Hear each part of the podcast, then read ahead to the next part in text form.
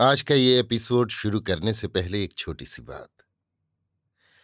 क्या आप भी अपना पॉडकास्ट बनाने की सोच रहे हैं? तो एंकर ट्राई कीजिए। ये पॉडकास्ट बनाने का सबसे आसान तरीका है। नंबर एक, ये फ्री है। नंबर दो, इसमें कई सारे ऐसे टूल्स हैं जो आपको अपने फ़ोन और कंप्यूटर पर रिकॉर्ड और एडिट करने की फैसिलिटी देते हैं। नंबर तीन आप अपने पॉडकास्ट को डिस्ट्रीब्यूट भी कर सकते हैं, जिससे इसे स्पॉटिफाई और दूसरे प्लेटफॉर्म पर सुना जा सके। तो डाउनलोड कीजिए फ्री एंकर ऐप या विज़िट कीजिए एंकर डॉट एफ़ पर अपना पॉडकास्ट स्टार्ट करने के लिए। ये तो थी एक छोटी सी जानकारी, और अब शुरू करते हैं एपिसोड का सिलसिला। तो आज के एपिसोड में। लीजिए सुनिए ओ हेनरी की लिखी कहानी, आखिरी पत्ता। वाचन समीर गोस्वामी का है। वाशिंगटन चौक के पश्चिम की ओर एक छोटा सा मोहल्ला है, जिसमें टेढ़ी मेढ़ी गलियों के जाल में कई बस्तियाँ बसी हुई हैं। ये बस्तियाँ बिना किसी तरतीब के बिखरी हुई हैं। कहीं कहीं सड़क अपना रास्ता दो तीन बार काट जाती है। इस सड़क के संबंध में एक कलाकार के मन में एक अमूल्य संभावना पैदा हुई कि कागज़, रंग और कैनवास का कोई व्यापारी यदि तकादा करने यहाँ आए तो रास्ते में उसकी अपने आप से मुठभेड़ हो जाएगी और उसे एक पैसा भी वसूल किए बिना वापस लौटना पड़ेगा। इस टूटे फूटे और विचित्र ग्रीनविच ग्राम नामक मोहल्ले में दुनिया भर के कलाकार आकर एकत्रित होने लगे। वे सब के सब उत्तर दिशा में खिड़कियाँ अठारहवीं सदी की मेहराबें छत के कमरे और सस्ते किरायों की तलाश में थे। बस छठी सड़क से कुछ कांसे के लोटे और टीन की तश्तरियाँ खरीद लाए और गृहस्थी बसा ली। एक नीचे से मकान की तीसरी मंजिल पर सू और जानसी का स्टूडियो था। जानसी जोना का अपभ्रंश था। एक मेन से आई थी और दूसरी कैलिफ़ोर्निया से। दोनों की मुलाकात आठवीं सड़क के एक अत्यंत सस्ते होटल में हुई थी। दोनों की कला रुचि और खाने पहनने की पसंद में इतनी समानता थी कि दोनों के मिले जुले स्टूडियो का जन्म हो गया। ये बात मई के महीने की थी। नवंबर की सर्दियों में एक अज्ञात अजनबी ने, जिसे डॉक्टर लोग निमोनिया कहते हैं, मोहल्ले में डेरा डालकर अपनी बर्फीली उंगलियों से लोगों को छेड़ना शुरू किया। पूर्वी इलाके में तो इस सत्यानाशी ने बीसियों लोगों की बलि लेकर तहलका मचा दिया था। परंतु पश्चिम की तंग गलियों वाले जाल में उसकी चाल कुछ धीमी पड़ गई। मिस्टर निमोनिया स्त्रियों के साथ भी कोई रियायत नहीं करते थे। कैलिफ़ोर्निया की आंधियों से जिसका खून फीका पड़ गया हो, ऐसी किसी दुबली पतली लड़की का इस भीमकाय हुंकारते दैत्य से कोई मुकाबला तो नहीं था, फिर भी उसने जानसी पर हमला बोल दिया। वो बेचारी चुपचाप अपने लोहे की खाट पर पड़ी रहती और शीशे की खिड़की में से सामने के ईंटों के मकान की कोरी दीवार को देखा करती। एक दिन उसका इलाज करने वाले बूढ़े डॉक्टर ने थर्मामीटर झटकते हुए सू को बाहर के बरामदे में बुलाकर कहा, उसके जीने की संभावना रुपए में दो आना है और वो भी तब यदि उसकी इच्छा शक्ति बनी रहे। जब लोगों के मन में जीने की इच्छा ही नहीं रहती और वे मौत का स्वागत करने को तैयार हो जाते हैं तो उनका इलाज धनवंतरी भी नहीं कर सकते। इस लड़की के दिमाग पर भूत सवार हो गया है कि वो अब अच्छी नहीं होगी। क्या उसके मन पर कोई बोझ है? सू बोली। और तो कुछ नहीं, पर किसी रोज नेपल्स की खाड़ी का चित्र बनाने की उसकी प्रबल आकांक्षा है। चित्र? हम्म मैं पूछ रहा था कि उसके जीवन में कोई ऐसा आकर्षण भी है जिससे जीने की इच्छा तीव्र हो? जैसे कोई नौजवान? बिच्छू के डंक सी चुभती आवाज़ में सू बोली, नौजवान? पुरुष और प्रेम, छोड़ो भी। नहीं, डॉक्टर साहब, ऐसी कोई बात नहीं है। डॉक्टर बोला, सारी बुराई की जड़ यही है। डॉक्टरी विद्या के अनुसार जो कुछ भी मुझसे मुमकिन है उसे किए बिना नहीं छोड़ूँगा। पर जब कोई मरीज़ अपनी अर्थी के साथ चलने वालों की संख्या गिनने लग जाता है, तब दवाइयों की शक्ति आधी रह जाती है।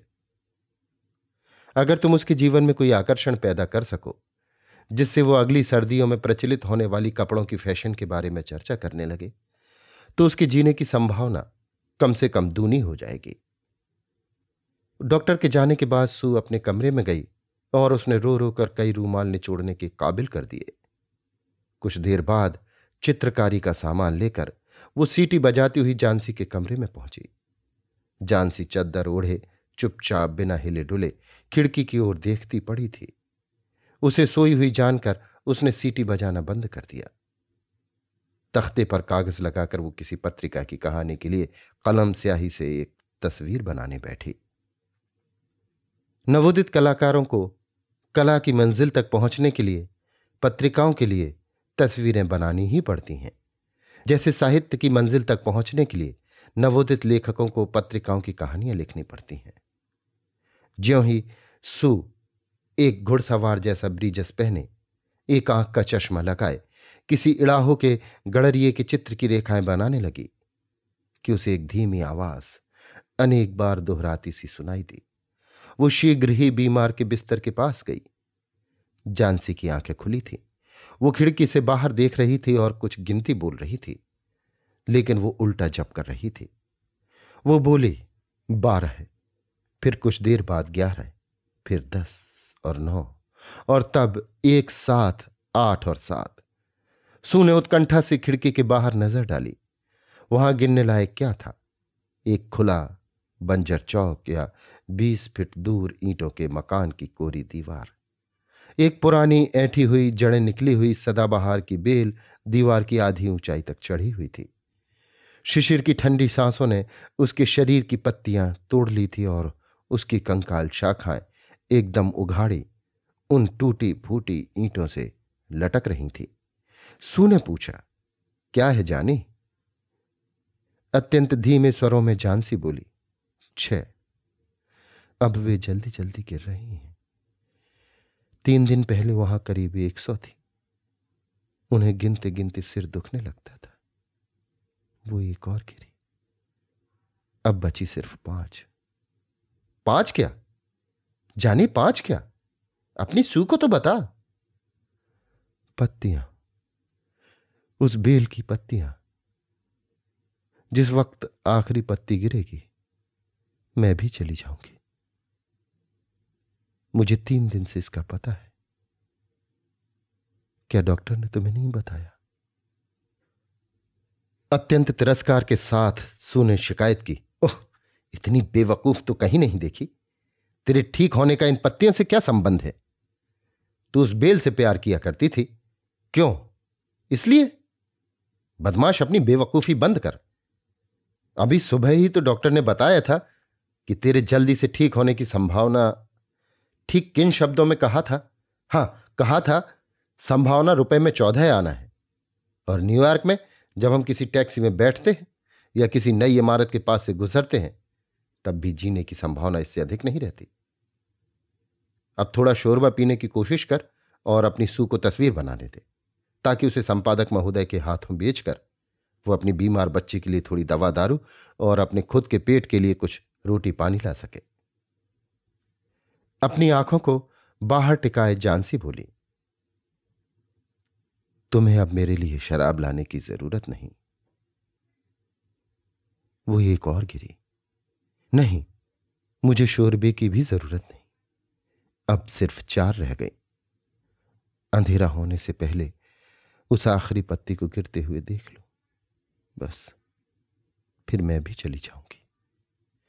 सू उस पर झुकती हुई बोली प्यारी जानसी तुझे प्रतिज्ञा करनी होगी कि तू आँखें बंद रखेगी और जब तक मैं काम करती हूँ, खिड़की से बाहर नहीं देखेगी। कल तक ये तस्वीरें पहुँचा देनी है। मुझे रोशनी की ज़रूरत है, वरना भी खिड़की बंद करती थी। जानसी ने रुखाई से पूछा, क्या तुम दूसरे कमरे में बैठकर तस्वीरें नहीं बना सकती? सू ने कहा, मुझे तेरे पास ही रहना चाहिए। इसके अलावा मैं तुझे उस बेल की तरफ़ देखने देना नहीं चाहती। किसी गिरी हुई मूर्ति की तरह निश्चल और सफ़ेद अपनी आँखें बंद करती हुई जानसी बोली, काम खत्म होते ही मुझे बोल देना, क्योंकि मैं उस आखिरी पत्ती को गिरते हुए देखना चाहती हूँ। बाट जोहते जोहते हैरान हो गई हूँ सोचते सोचते थक गई हूँ। अब अपनी हर पकड़ को ढीला छोड़ना चाहती हूँ। और उन बिचारी थकी हुई पत्तियों की तरह तैरती हुई, नीचे नीचे नीचे चली जाना चाहती हूँ। सू ने कहा, तू सोने की कोशिश कर। मैं खान के मजदूर का मॉडल बनने के लिए उस बेहर मैन को बुला लाती हूँ। अभी एक मिनट में आई। जब तक मैं न लौटू, तू हिलना मत। बूढ़ा बेहर मैन उनके नीचे ही एक कमरे में रहता था। वो भी चित्रकार था। उसकी उम्र साठ साल से भी अधिक थी। उसकी दाढ़ी माइकल एंजलो की तस्वीर के, मोजेस की दाढ़ी की तरह, किसी बदशक्ल बंदर के सिर से, किसी भूत के शरीर तक लहराती मालूम पड़ती थी। बेहर मैन एक असफल कलाकार था। चालीस वर्षों से वो साधना कर रहा था, लेकिन अभी तक अपनी कला के चरण भी नहीं छू सका था। वो हर तस्वीर को बनाते समय यही सोचता कि ये उसकी उत्कृष्ट कृति होगी, पर कभी भी वैसी बना नहीं पाता। इधर कई वर्षों से उसने व्यवसायिक या विज्ञापन चित्र बनाने के सिवा ये धंधा ही छोड़ दिया था। उन नवयुवक कलाकारों के लिए मॉडल बनकर, जो किसी पेशेवर मॉडल की फ़ीस नहीं चुका सकते थे, वो आजकल अपना पेट भरता था। वो ज़रूरत से ज़्यादा शराब पी लेता और अपनी उस उत्कृष्ट कृति के विषय में बकवास करता, जिसके सपने वो संजोता था। वैसे वो बड़ा खूंखार बूढ़ा था, जो नम्र आदमियों की जोरदार मज़ाक उड़ाता और अपने को इन दोनों जवान कलाकारों का पहरेदार कुत्ता समझा करता। सू ने बेहरमैन को अपने अंधेरे अड्डे में पड़ा पाया। उसमें से बेर की गुटलियों सी गंध आ रही थी। एक कोने में वो कोरा कैनवास खड़ा था, जो उसकी उत्कृष्ट कलाकृति की पहली रेखा का अंकन पाने की पच्चीस वर्षों से बाट जो रहा था। उसने बूढ़े को बताया कि कैसे जानसी उन पत्तों के साथ अपने पत्ते जैसे कोमल शरीर का संबंध जोड़कर उनके समान बह जाने की भयभीत कल्पना करती है और सोचती है कि उसकी पकड़ संसार पर से ढीली हो जाएगी। बूढ़े बेहरमैन ने इन मूर्ख कल्पनाओं पर गुस्से से आँखें निकालकर अपना तिरस्कार व्यक्त किया। वो बोला, क्या कहा? क्या अभी तक दुनिया में ऐसे मूर्ख भी हैं जो सिर्फ़ इसलिए कि एक उखड़ी हुई बेल से पत्ते झड़ रहे हैं, अपने मरने की कल्पना कर लेते हैं। मैंने तो ऐसा कहीं नहीं सुना। मैं तुम्हारे जैसे बेवकूफ़ पागलों के लिए कभी मॉडल नहीं बन सकता। तुमने उसके दिमाग में इस बात को घुसने ही कैसे दिया? अरे, बेचारी चांसी सू ने कहा, वो बीमारी से बहुत कमज़ोर हो गई है और बुखार के कारण ही उसके दिमाग में ऐसी अजीब अजीब कलुषित कल्पनाएँ जाग उठी है। अच्छा बुढ़े बेहरमैन तुम अगर मेरे लिए मॉडल नहीं बनना चाहते तो मत बनो। हो तो आखिर उल्लू के पट्टे ही। बेहरमैन चिल्लाया, तू तो लड़की की लड़की ही रही। किसने कहा कि मैं मॉडल नहीं बनूँगा? चल, मैं तेरे साथ चलता हूँ। आधे घंटे से यही तो झीक रहा हूँ कि भाई चलता हूँ चलता हूँ।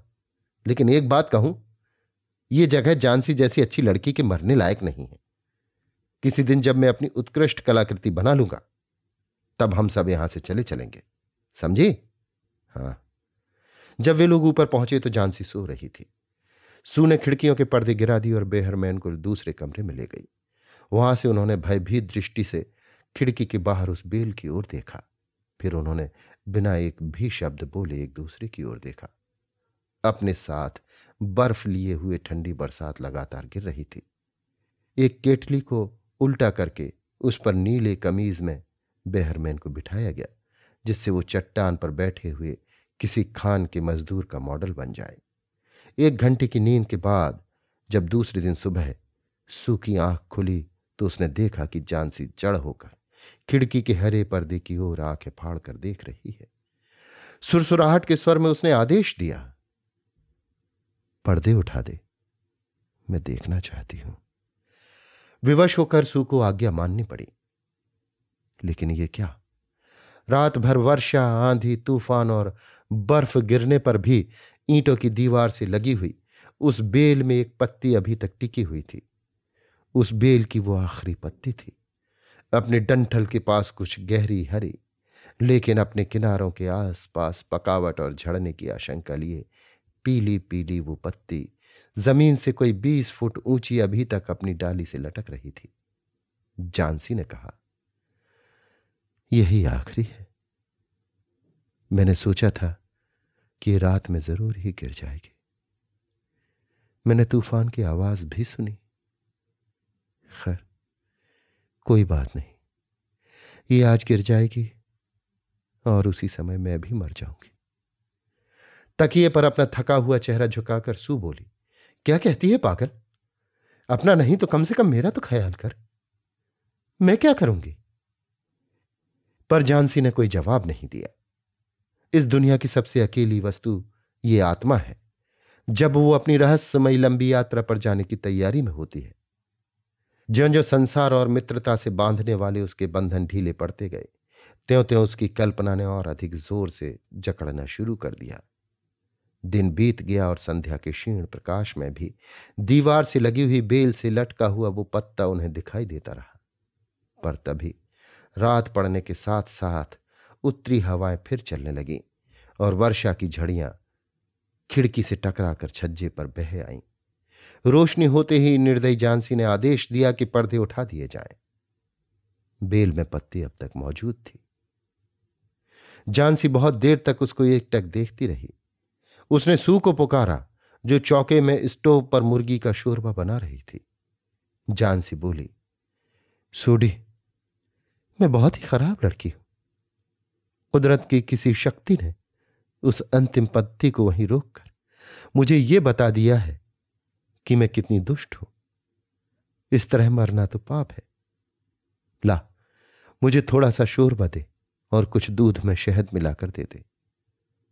पर नहीं, उससे पहले मुझे जरा शीशा दे और मेरे सिराहने कुछ तकिए लगा ताकि मैं बैठे बैठे तुझे खाना बनाते हुए देख सकूँ। कोई एक घंटे बाद वो बोली, सुडी, मुझे आशा है कि मैं कभी ना कभी नेपल्स की खाड़ी का चित्र ज़रूर बनाऊँगी। शाम को डॉक्टर साहब फिर आए और सू कुछ बहाना बनाकर उनसे बाहर जाकर मिली। सू के दुर्बल कांपते हाथ को अपने हाथों में लेकर डॉक्टर साहब बोले, अब संभावना आठ आना मानी जा सकती है। अगर परिचर्या अच्छी हुई तो तुम जीत जाओगी। और अब मैं नीचे की मंजिल पर एक दूसरे मरीज़ को देखने जा रहा हूँ। क्या नाम है उसका? बेहरमैन शायद कोई कलाकार है। न्यूमोनिया हो गया है। अत्यंत दुर्बल और बुढ़ा आदमी है और झपट ज़ोर की लगी है। बचने की कोई संभावना नहीं। आज उसे अस्पताल भिजवा दूँगा। वहाँ आराम ज़्यादा मिलेगा। दूसरे दिन डॉक्टर ने सू से कहा जॉन्सी अब खतरे से बाहर है, तुम्हारी जीत हुई। अब तो सिर्फ़ पथ और देखभाल की ज़रूरत है। दूसरे दिन शाम को सू जानसी के पलंग के पास आकर बैठ गई। वो नीली ऊन का एक बेकार सा गुलूबंद निश्चिंत होकर बुन रही थी। उसने तकिए के उस ओर से अपनी बाह सू के गले में डाल दी। मेरी भोली बिल्ली, तुझसे एक बात कहनी है। आज सुबह अस्पताल में, मिस्टर बेहरमैन की निमोनिया से मृत्यु हो गई। वो सिर्फ़ दो रोज बीमार रहा। परसों सुबह ही चौकीदार ने उसे अपने कमरे में दर्द से तड़पता पाया था। उसके कपड़े, यहाँ तक कि जूते भी पूरी तरह भीगे हुए और बर्फ़ के समान ठंडे हो रहे थे। कोई नहीं जानता कि ऐसी भयानक रात में वो कहाँ गया था। लेकिन उसके कमरे में एक जलती हुई लालटेन, एक नसैनी दो चार ब्रश और फलक पर कुछ हरा और पीला रंग मिलाया हुआ मिला। जरा खिड़की से बाहर तो देख। दीवार के पास की उस अंतिम पत्ती को। क्या तुझे कभी आश्चर्य नहीं हुआ? कितनी आंधी और तूफ़ान में भी वो पत्ती हिलती क्यों नहीं? प्यारी सखी, यही बेहरमैन की उत्कृष्ट कलाकृति थी। जिस रात को अंतिम पत्ती गिरी, उसी रात उसने उसका निर्माण किया था। अभी आप सुन रहे थे ओ हेनरी की लिखी कहानी, आखिरी पत्ता। वाचन समीर गोस्वामी का था।